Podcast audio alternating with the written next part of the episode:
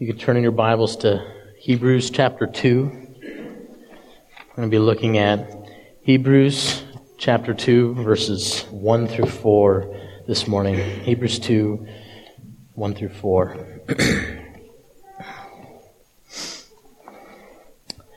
In the house I grew up in, there was a lake behind our backyard. And I remember it was in probably like 8th or 9th grade, my parents bought a paddle boat. I wanted them to get a canoe. I thought that might give a little bit more speed, but they went with a paddle boat. But it was kind of a neat paddle boat in that it came with this little motor that was attached to it, a little battery-powered motor, so that you could get a little bit more speed at least. And I remember my cousin had come to visit, and I was really close with my cousins, and we decided we were going to take the paddle boat out. And I remember my dad did not want us to take it out on this particular day. There was a storm in the forecast, but we just pressed and pleaded, and teenagers just desiring independence and all that. We pressed, and he gave in, but he warned us and said, "Listen, don't take it out very far, and don't go out very long because the weather isn't good." So, but I was a typical teenager, maybe even.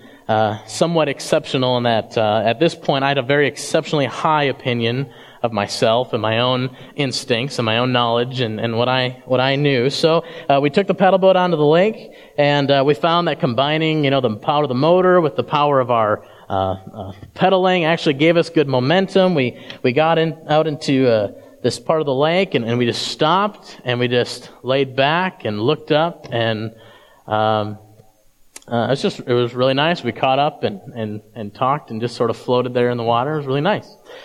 And I don't remember how long we sat there, but time passed. It was quite a bit of time. And we kind of noticed that the clouds started getting a little bit darker, and we weren't that bothered or alarmed. But I remember looking up at the sky and deciding, maybe we'll start to head a little bit closer. The wind kind of started picking up a little bit. And I remember sitting up and realizing that we had actually drifted further than I thought. You could kind of tell we were floating, but from the perspective of a boat, the land, unless you're looking close, you don't realize kind of how far you're going. So come to find out, we're actually quite a bit far. We've got a much longer paddle back than we even took out. But now we've got this wind, and the wind's actually working against us. So now here we are, these two teenagers heading back, trying to get back, and the wind's picking up more.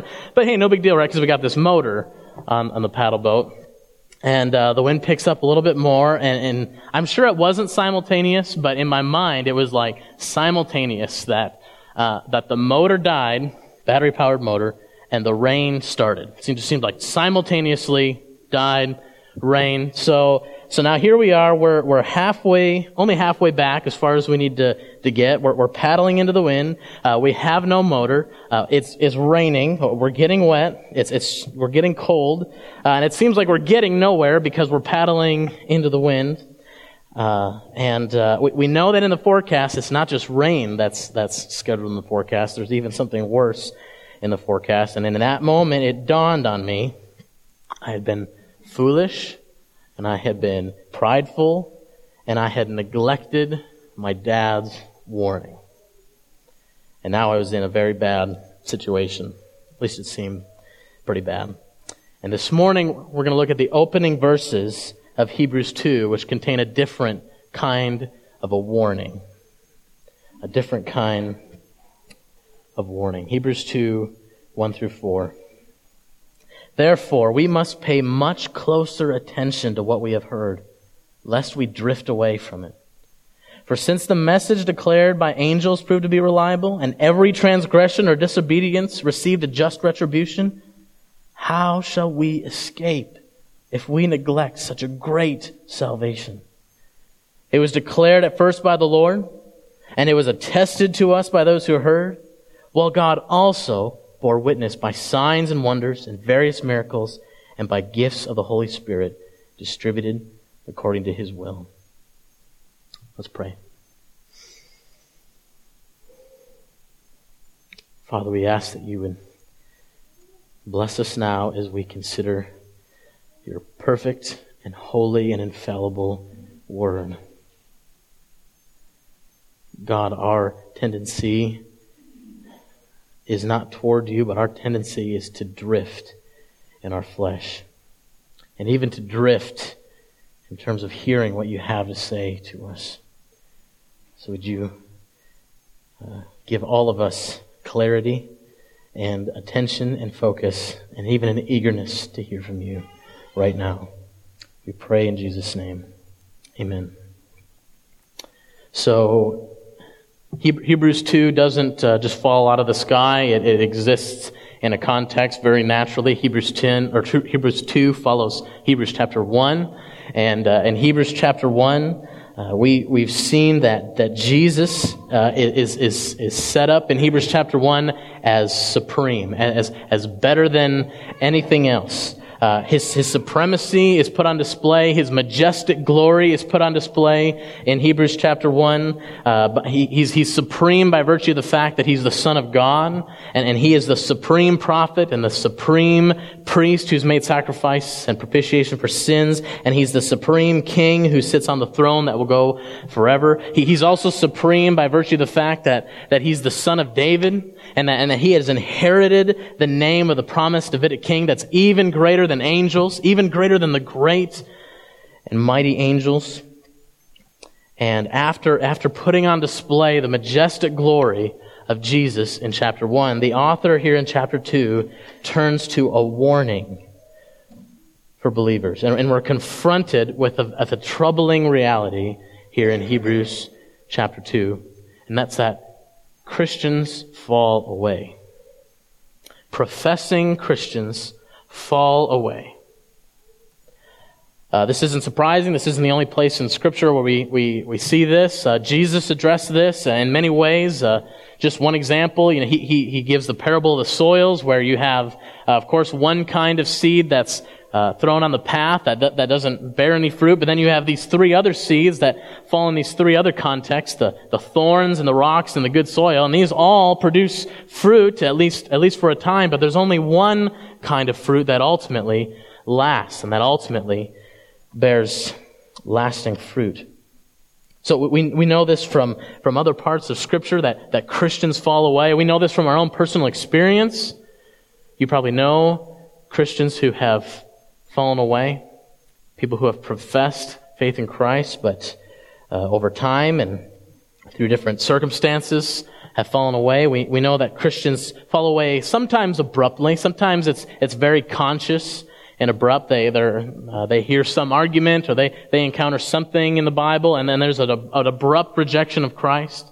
Sometimes that happens, but more often, it's a slow and subtle drift away from Christ. So this morning, if we're going to boil down the message of at least these four verses in Hebrews 2 to three words, the author is warning these Christians, don't drift away. Don't drift away. And his argument, we can see it in verses 2 and 3, his argument is, don't drift away because since the message declared by angels proved to be reliable, verse 3, how shall we escape if we neglect such a great salvation?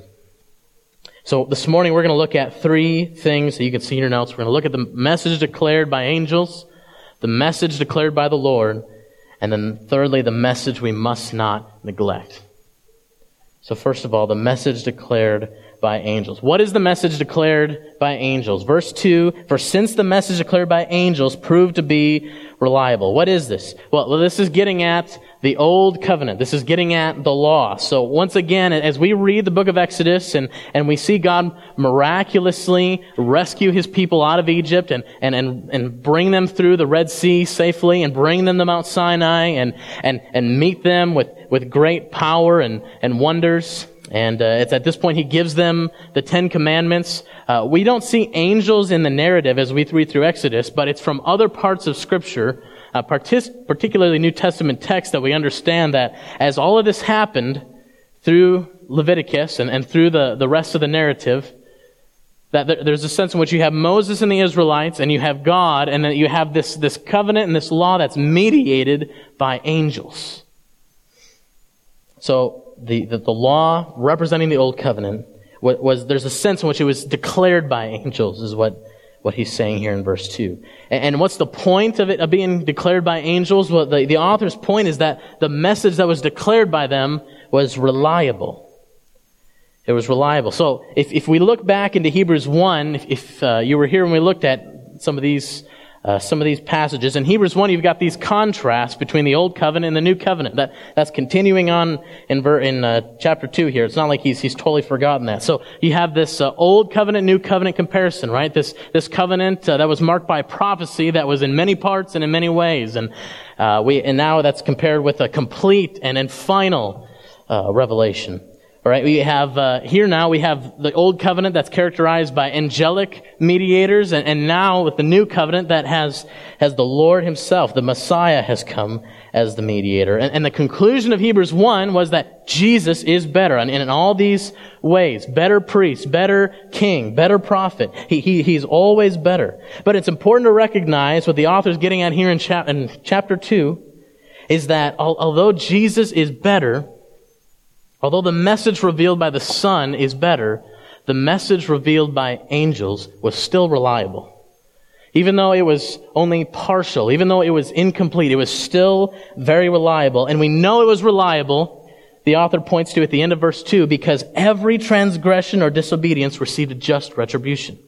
Every transgression received a just retribution of the message that was declared by angels. And this was true both in theory and it was true in practice. So written into the Old Testament law that we read about in Exodus and Leviticus and Numbers and Deuteronomy, written into that law what was just retribution for transgressions and disobedience. So that if you had a major rebellion, a major transgression, you've got the death penalty. That's a sign for these major transgressions. Or if maybe it's a minor offense, you still have just retribution. You had to probably sacrifice some sort of animal, and you had to make some sort of restitution between you and whoever you had wronged, and that's written right into the law. So there's a sense in which in the law you've got just retribution. But it was also true in practice as well. Like this actually happened, because as we read through the law, as we read through those books, those opening and first books of the Bible,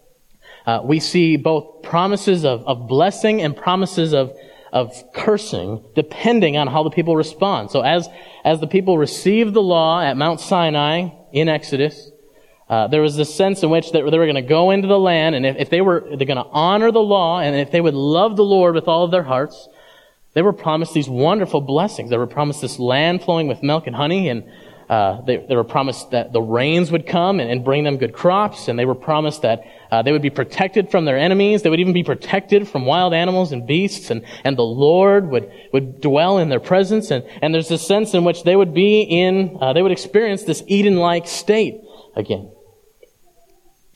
But if they forsook the Lord and they ignored His commands, there was promises of curses. You can read about these blessings and curses in chapters like Leviticus 26 and Deuteronomy 28. The curses were essentially the opposite. If they did not take the Lord seriously, and if they neglected the covenant, there would be judgment.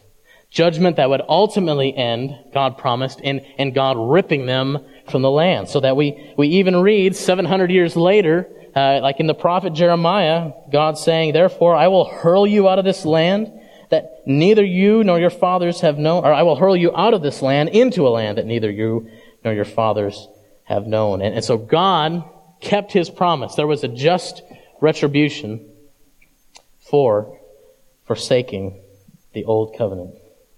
The Israelites received a just retribution for their disobedience.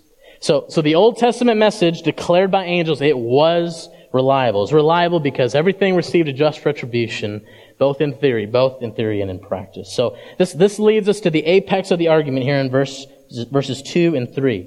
If you're just going to paraphrase the argument, here's what he's saying. He's saying that if those who received a message from angels received a just retribution, how shall we escape who've heard a message that was declared by the Lord Himself? They heard a message declared by angels. We have heard a message declared by the Lord Himself.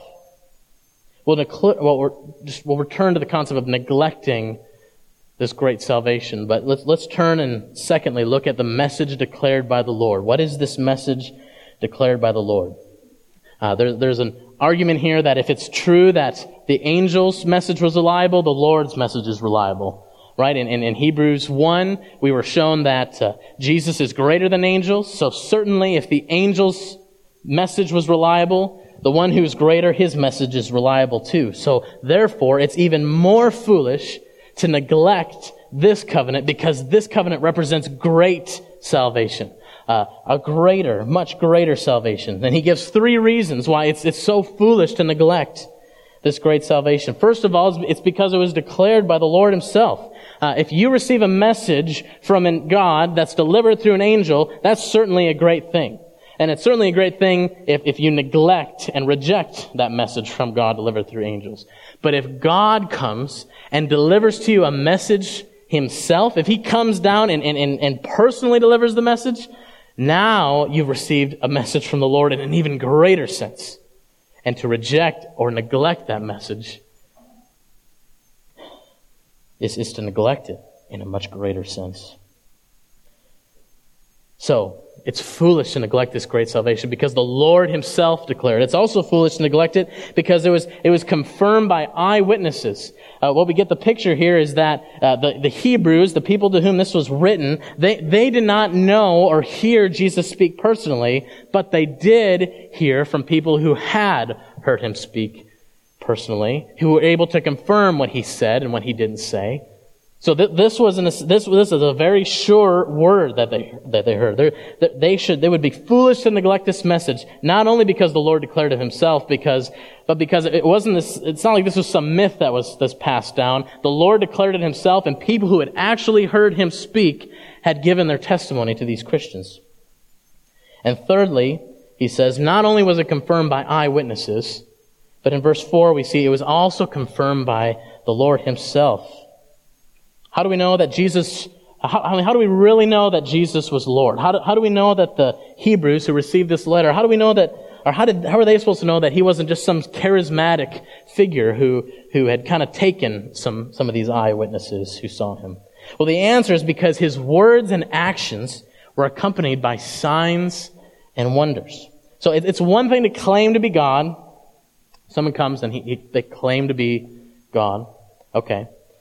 It's a whole other thing to come and claim to be God and back up that claim with demonstrations of authority over nature and demonstrations of authority over sickness and death and demonstrations of authority over the spiritual realm.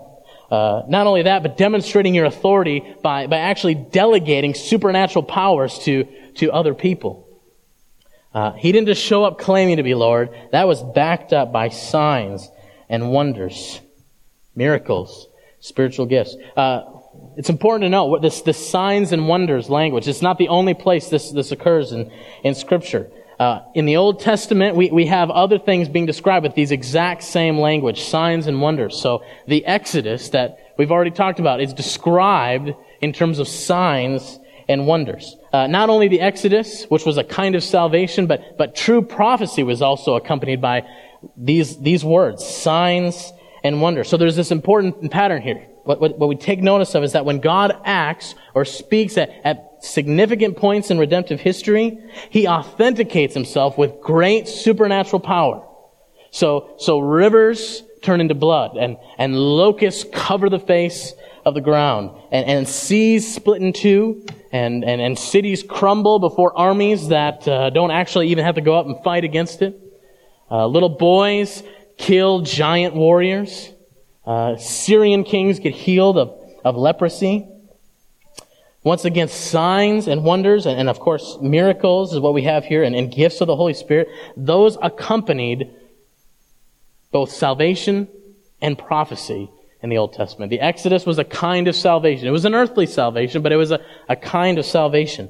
If signs and wonders accompanied those things in the Old Testament, certainly when the ultimate salvation has come, it would accompany that as well. So of course, when Jesus comes, of course, when the ultimate prophet, priest, and kings come, we have signs and wonders. Of course, when the ultimate prophet, distinguished from the prophets who spoke to our fathers long ago, of course, when he comes, that's accompanied by signs and wonders. So this great message that's declared by the Lord, this great salvation, which is connected to Hebrews 1, it should not be neglected because it was not merely declared by an angel or even a prophet. It was declared by God's Son, the Lord. It's not that it's been declared by some obscure charlatan who no one really even knows, but it's been delivered by one who actually existed in human history and who was confirmed by numerous eyewitnesses who saw and verified what he did. It's not just like any message that was delivered, but it was delivered with the particular and wonderful signs,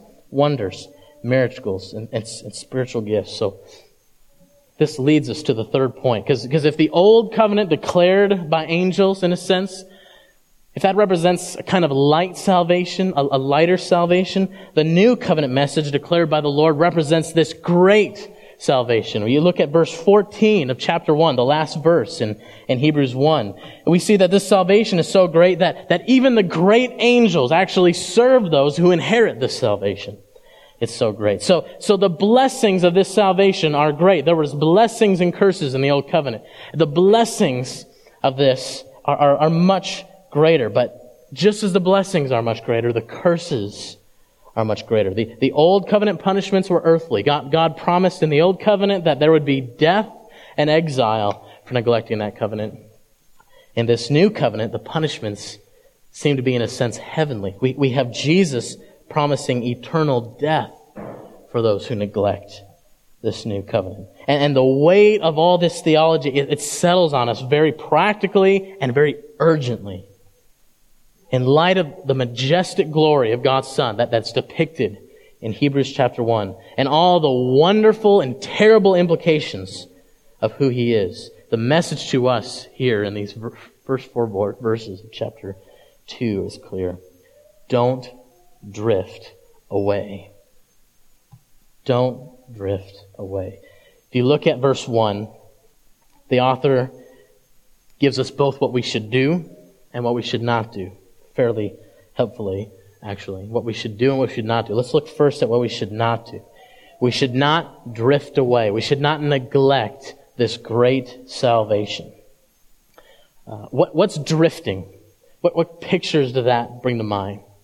Drifting. At least one of the pictures it needs to bring to mind is that of a ship, right? This is what we call nautical language. It's we picture a ship.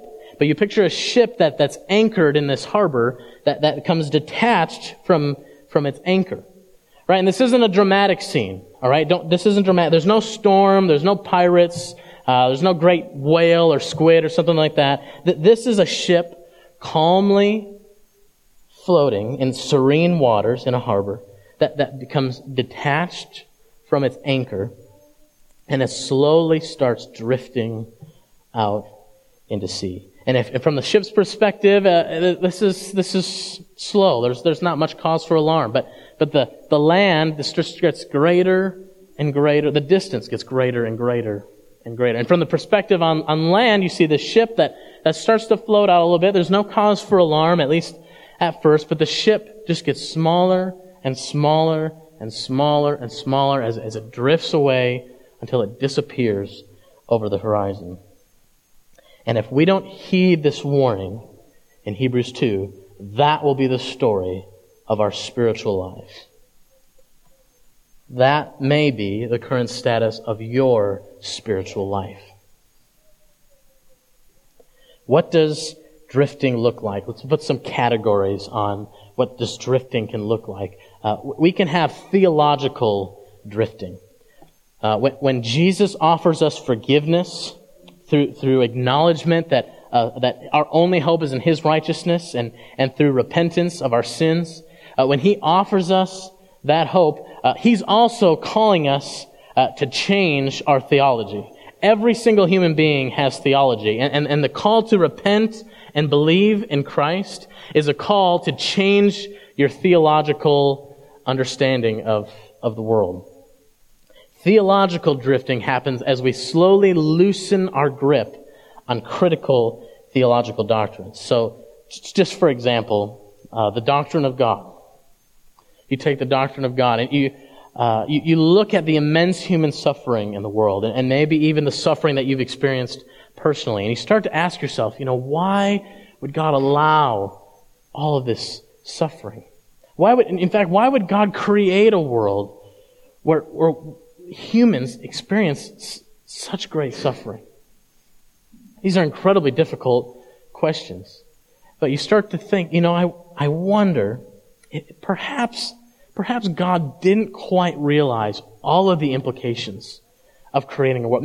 Maybe he didn't quite realize all of the implications of sin that could happen in this scenario.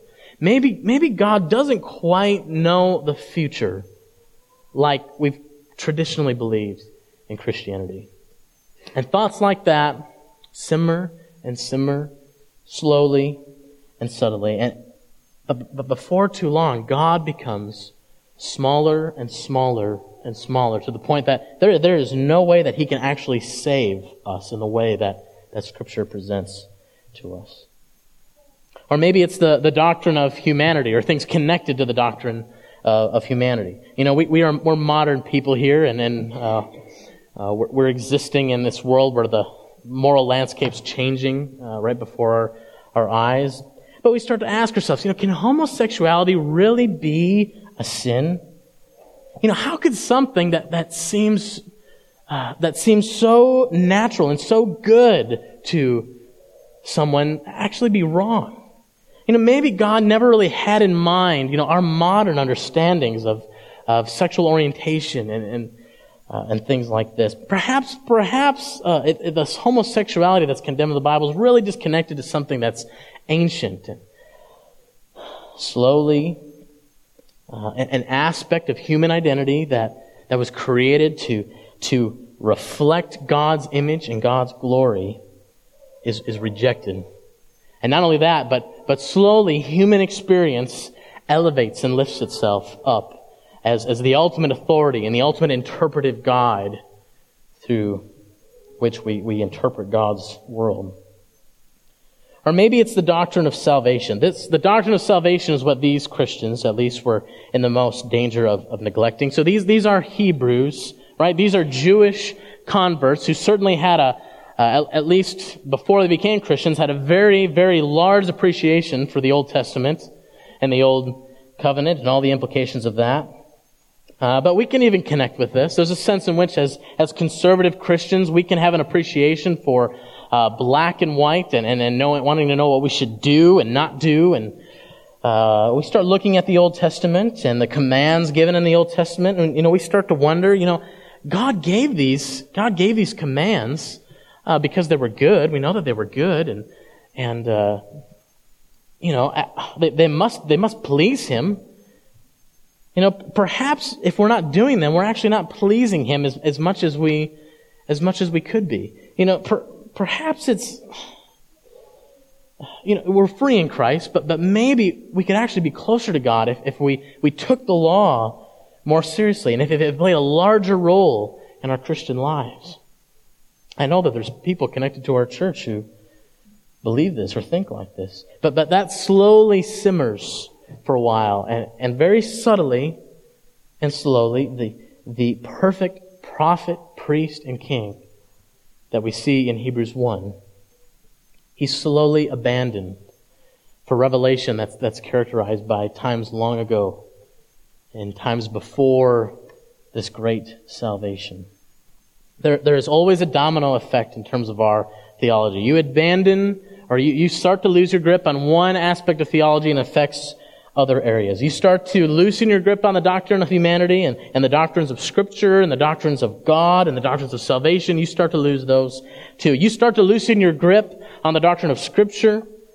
Is the Bible really authoritative? Is it really all inspired? Is it really all trustworthy? And that is the key to losing your grip on every single other doctrine revealed in Scripture too. So theology matters, and drifting theology is drifting faith. So there's theological drifting. There's also moral drifting. I have a whole list here, but I probably don't even need to go into all these. You know what this is. This is slowly tolerating more and more of what you know is not in conformity with God's will and God's character. This is a comfortability with more and more and more of what you know does not represent God and what God loves and what God has said is true and beautiful and lovely. One slowly becomes comfortable with these things. What's the trajectory of what we choose to entertain ourselves with? What are the circumstances surrounding your consumption of alcohol? What is the trajectory of your sexual purity? Is it steady growth towards Christ-likeness? Or is it drifting? What are the course of the way that you're using your words? Is there more building up, or is there more tearing down? Is there more blessing, or is there more cursing? Are you using your words more for honesty or more for dishonesty? What's the trajectory? It is amazing what the human heart will justify. We are masters at rationalizing sin, and drifting is rationalizing one sin after another sin after another sin after another sin. Do you find yourself rationalizing things like this, saying, I'm free in Christ, I'm forgiven, this is acceptable. It doesn't matter what I do, it matters what Christ did, and there's certainly a sense in which that's true. This just makes the most practical sense. I realize it's not maybe completely in conformity with I know what God wants or what God's like, but this just makes the most sense for my life. It just makes sense to move in with my significant other. I know God wants me to be happy, and this makes me happy. So if God wants me to be happy and this makes me happy, this must be what He wants for me. Or this isn't that bad. I mean, it's not like I'm anything as bad as what some people are. This is just this little thing. I don't need to worry about this. Or maybe we rationalize it by saying, I'm so overwhelmed, I just need this right now. Or I've been working so hard lately, I just deserve this right now. Or maybe it's rationalizing out of bitterness. God hasn't come through for me very well lately. He must not really care if I engage in this or not. Or one of the most alarming rationalizations I heard somewhat recently, this is actually bringing me closer to God. This is something that's actually bringing me closer to God. Listen, if you're in a scenario in your life where you're acting contrary to what God has revealed in His Word, and you're justifying it by saying, no, this is actually leading me closer to God. Listen, you are not being led by God. You are being led by Satan. If you're in a scenario where you're acting contrary to what the will of God is revealed in Scripture, and you're justifying it by saying, no, this is actually going to bring me closer to God, you're believing the very lies that were told in the Garden of Eden. What did Satan say? Did God really say not to do this? Or in verse 4 of Genesis 3, Satan whispers, you will not surely die. You won't die. Ask yourself, where are you morally? What is the trajectory of your life? Are you drifting? There's just practical drifting too in the Christian life. What's the consistency of your intake of God's Word look like? What's it look like in terms of meditating on God's Word, hearing from God's Word, desiring God's Word? What's the consistency and genuineness of your prayer life look like? What's the consistency of your concern for the lost look like, and your efforts to reach out in those ways? What place does the church of Christ play in your life? Are you drifting away from God's people? Are you oriented towards the institution that God set up for your good and for His glory? If you think that the point I'm trying to make is that you need to try to create more room and more space in your room for God, That is not what I'm trying to get across here. When you become a Christian, it's not as though your life, now the biggest section of your life belongs to God. God actually is demanding much, much more from us than that. To become a Christian is for every single area of our lives to come and be dominated by the God of the universe. So it's not as though, as if we sometimes think about, you take all of your income and there's this percentage that, you give to gospel ministry and then this goes to elsewhere. It's not as if those are God's dollars and these are our dollars. That is not what Christianity looks like. What Christianity looks like, if your dollars represent your life, just for the sake of illustration, it's that every single dollar, every single moment exists for the glory of God. And it's not as though you can get part of your life that's oriented towards God and the rest of this can drift, but every single area of our lives is meant to be brought into conformity with who God is and what He has for us in Christ. What is the trajectory of your life? What is the trajectory of your heart the last month, last 3 months, the last year? Are you on a path of steady growth in Christ-likeness, or are you drifting? Are you neglecting this great salvation? It's interesting, this passage, this is directed towards Christians. We might read this really quickly and think, this is a great evangelistic text, right? Listen, Christ has died for your sins. Don't neglect this great salvation. That might preach well. That might go over well. But that isn't what this is saying. This is directed at Christians.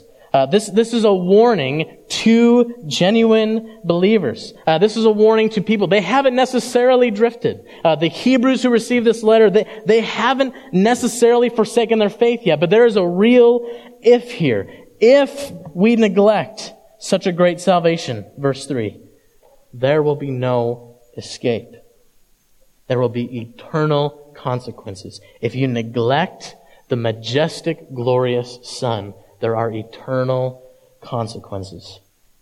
And this warning is meant to keep that from happening for us. The effect that the author intends for the recipients of this letter, and then us as well by extension, he's writing this, and this warning is meant to keep us in Christ. We must not drift away. That's what we must not do. Let's look at what we must do. And it's at this point, maybe you're feeling overwhelmed, right? There's certainly a lot of do nots in the Bible. We've just looked at a few.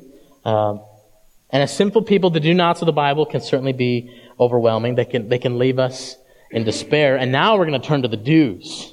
And you might think we're about to be crushed underneath of the weight of not only these do-nots, but also the do's. But look what the author tells us to do in verse 1. What must we do? We must pay greater attention to what we have heard. What is what we have heard? What is what the recipients of this letter have heard? What we have heard, verse 1, is verse 3. What was attested to us by those who heard. What we have heard is what was attested to us by those who heard. What we have heard is the gospel. What we have heard is the good news of who Jesus is, who God is for us in Christ. And the gospel is that we are not ultimately saved by the degree to which we can completely fulfill the do's and do nots. That is not how we're saved. It is not dependent on the degree by which you can bring your life into conformity with who God is. No. The gospel is that Christ Jesus has fulfilled every single do of the law. Christ Jesus has obeyed every do not of the law in our place. Christ Jesus, He has taken on the wrath of God for our sins. He has been raised from the dead, defeating our greatest enemy, death. And Christ Jesus now offers us forgiveness and life to everyone who does two things. Trusts in His righteousness and not your own righteousness. And secondly, repents of your sin. Renounces your sin and seeks to follow Christ.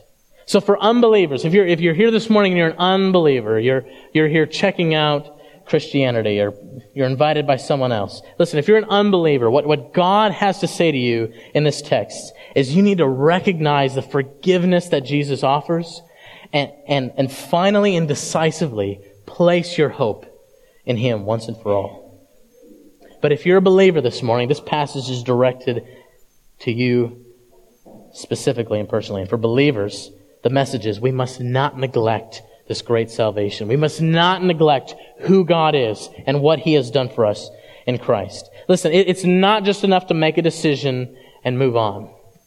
Most of us have heard that a lot, but it needs to be stated over and over again. It is not enough to make a decision for Christ and move on with the rest of your life. All that is a spiritual experience, a one-time decision, and then it's just drifting for the rest of your life. That is exactly the kind of theology that this passage is warning against. No. It's not enough for that. It's not even enough for us to know intellectually that we need the gospel all the time.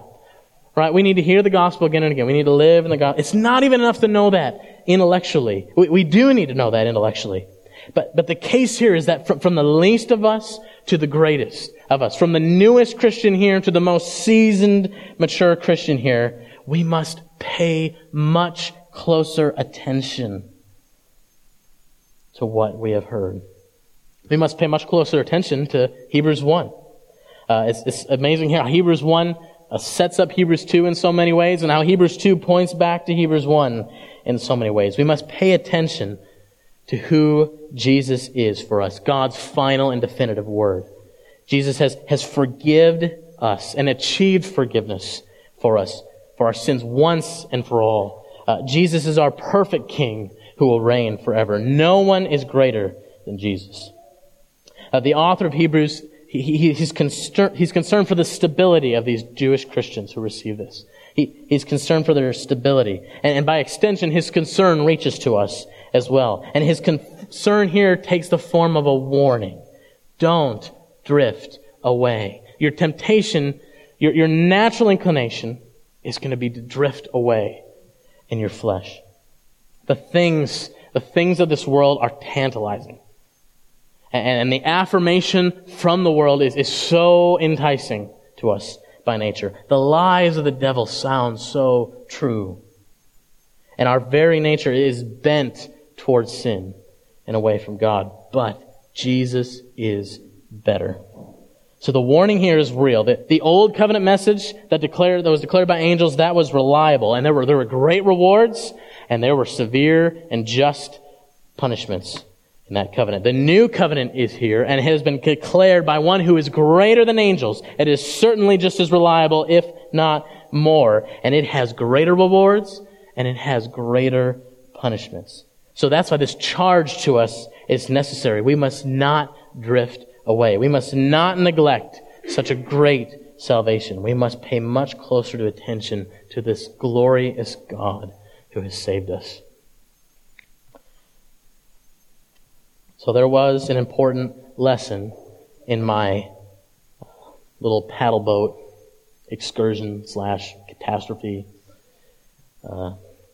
My dad had warned me, a warning that was very real and intended to be heard by his son. And I neglected his words to me, and quite literally, I drifted away in a paddle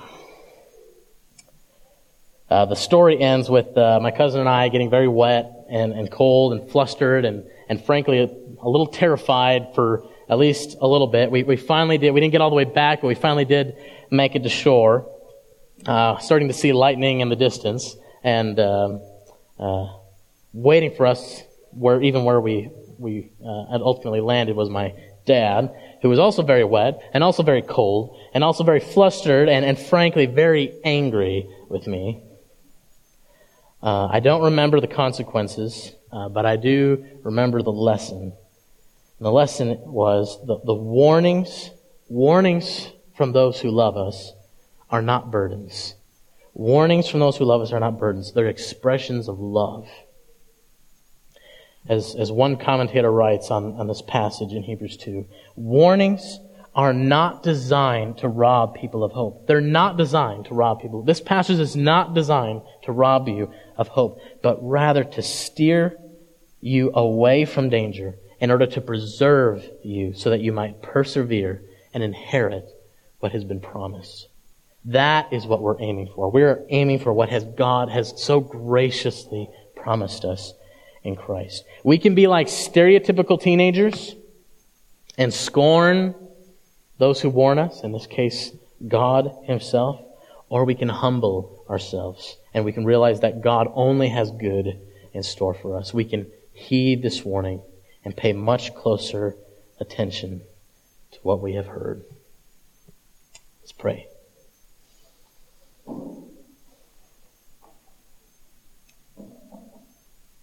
Father, apart from your grace, we will drift. We will most certainly drift. We will not take you seriously. We will become enamored with the things in this world.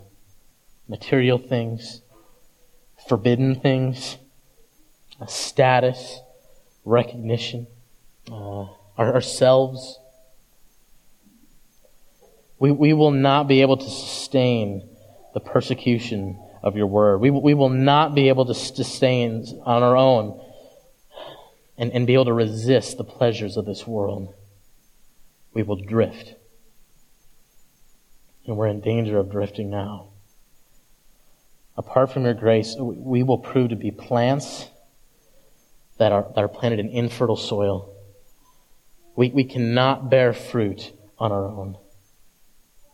So, as the song goes, Lord, would you be our vision? Would our gaze be fixed upon you all of our days? Would you be the Lord of our hearts, not just our minds? Would you be nothing else to us but that which you are, our great God and our great Savior, offering us a great salvation? Would you be our best thoughts? Would you be in all of our thoughts, by day and by night, and whether we're waking or sleeping? Would your presence be our great desire and our great light? We don't need riches. And we don't need man's empty praise. You are our inheritance. You are our treasure. So Lord, would you keep us? Would you sanctify us? Would you be thou our vision? We pray in Jesus' name. Amen.